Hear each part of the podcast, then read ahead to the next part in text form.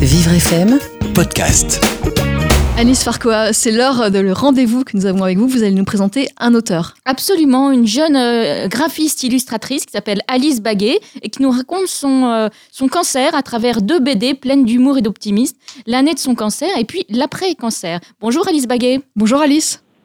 Bonjour Alice, bonjour Carole. Alors première question Alice, est-ce que Jean-Pierre est revenu?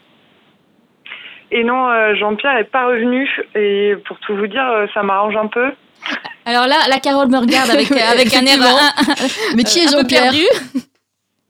Alors Jean-Pierre, euh, c'est le prénom du crabe et donc du cancer euh, qui m'a accompagné pendant un an quand j'avais 19 ans.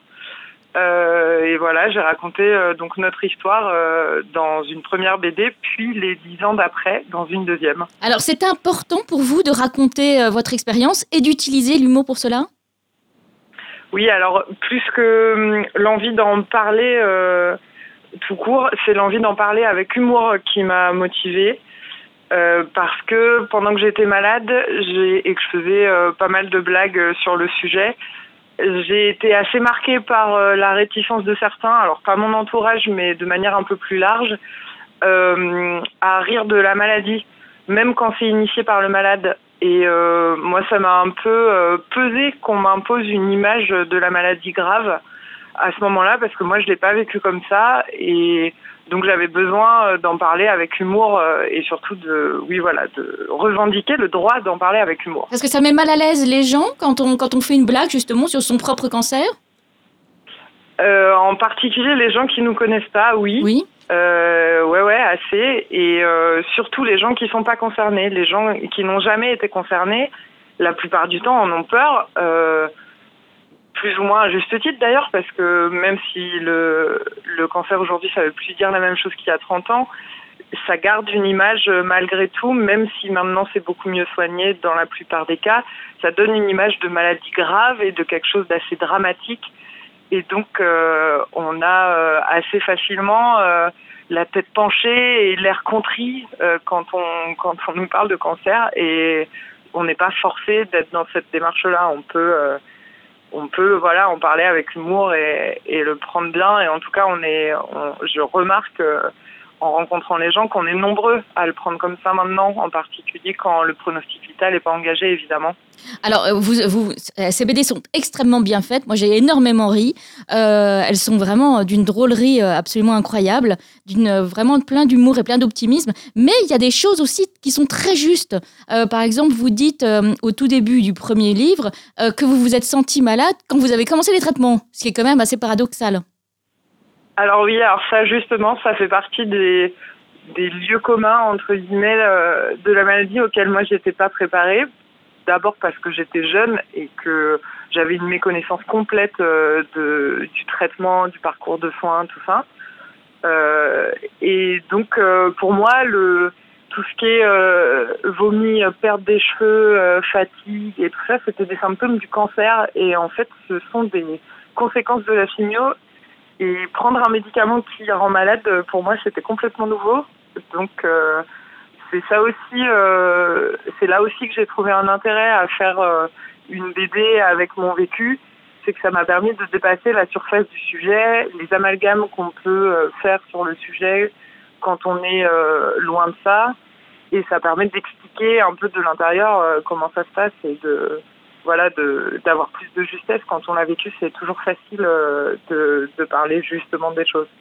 Alors, vos deux BD viennent de sortir, euh, c'est ça? Euh, En tout cas, la deuxième vient de sortir. Est-ce que vous avez déjà des retours sur des personnes qui, qui, ont, qui ont subi un cancer, elles aussi, et qui, qui ont trouvé votre livre drôle? Alors la, la deuxième BD, elle a, elle a un, an déjà, elle est sortie un an. Donc oui, j'ai eu euh, pas mal de retours et en effet, euh, j'ai été assez surprise, notamment sur la deuxième, qui parle donc de l'après, euh, qui de, de trouver euh, un vécu similaire au mien, alors que pour le coup, l'après-cancer, euh, c'est très peu abordé, on en parle très peu. D'abord parce qu'on a envie que ce soit fini.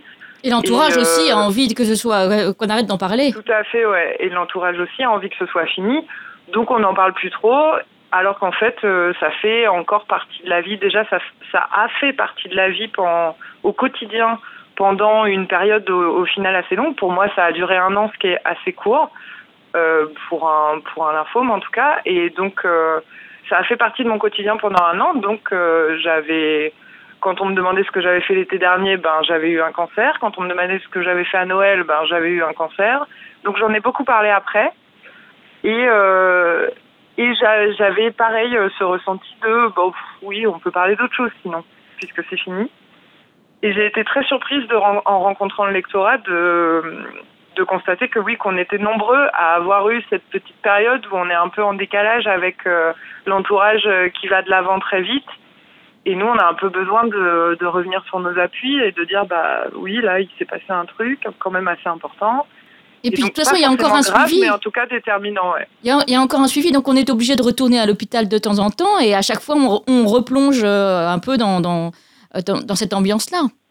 Donc de toute façon, lâcher, lâcher complètement euh, euh, son cancer ou se faire lâcher par son cancer, c'est pas forcément facile de le faire euh, du jour au lendemain voilà, c'est pas forcément facile. Puis surtout, au début, on nous demande bien, en tout cas sur le plan médical, on nous dit bien. Il y a d'ailleurs beaucoup de médecins qui n'utilisent pas le terme guérir. On nous dit bien qu'il faut surveiller, que c'est une maladie qui rechute éventuellement, que voilà. Et donc on est surveillé plus ou moins régulièrement. Pour moi, c'était une fois par an, donc ça reste léger. Mais au moins une fois par an, je vais, à, enfin, j'allais à l'hôpital pour, euh, pour avoir un suivi. Et donc, en effet, on reste quand même dedans. Et puis, euh, il y a des choses aussi qui restent à vie. Euh, il y a, ça fait partie d'un dossier médical. Donc, quand on va chez un médecin et qu'on nous demande nos antécédents médicaux, on en a pour un bon cinq minutes avant d'expliquer les antécédents qu'on traîne. Il y a les demandes de prêt immobilier aussi qui posent problème. Ça, j'ai eu beaucoup de retours là-dessus, sur le droit à l'oubli notamment. De beaucoup de beaucoup de gens qui ont eu voilà, qui payent des charges en plus au moment de d'assurer un prêt euh, à la banque. Euh, et voilà, donc ça fait encore partie euh, de ça fait encore partie de la vie de tous les jours. Alors pas vraiment tous les jours, tous les jours, mais ça fait quand même encore partie de la vie. Alors Alice, il nous reste un, un, très peu de temps. Où est-ce que vous en êtes aujourd'hui et quels sont vos projets? Vous comptez continuer à sortir des livres sur peut-être d'autres sujets? Alors euh, oui, j'espère. Euh, justement, j'ai enfin autre chose à faire que d'attendre la récidive, comme, comme le dit le titre de la deuxième BD. Euh, donc j'essaie de vivre de l'illustration et de la BD, et c'est une occupation à bien plus que plein temps. et je suis en pleine écriture d'un troisième album qui parle de vécu, mais pas du mien cette fois-ci. Un tout autre sujet qui sera la GPA. Ah, bah, j'espère que vous viendrez nous en parler. Avec plaisir. Euh, merci beaucoup, Alice Baguet. J'invite tout le monde à aller voir votre, euh, votre site qui est, qui est euh, aussi, lui aussi, très très drôle. Merci d'avoir été avec nous ce matin sur Vivre FM. Je rappelle que vous êtes l'auteur de deux BD, L'année du crabe et Après l'année du crabe aux éditions Vraoum. Bonne journée et à bientôt, Merci, Alice.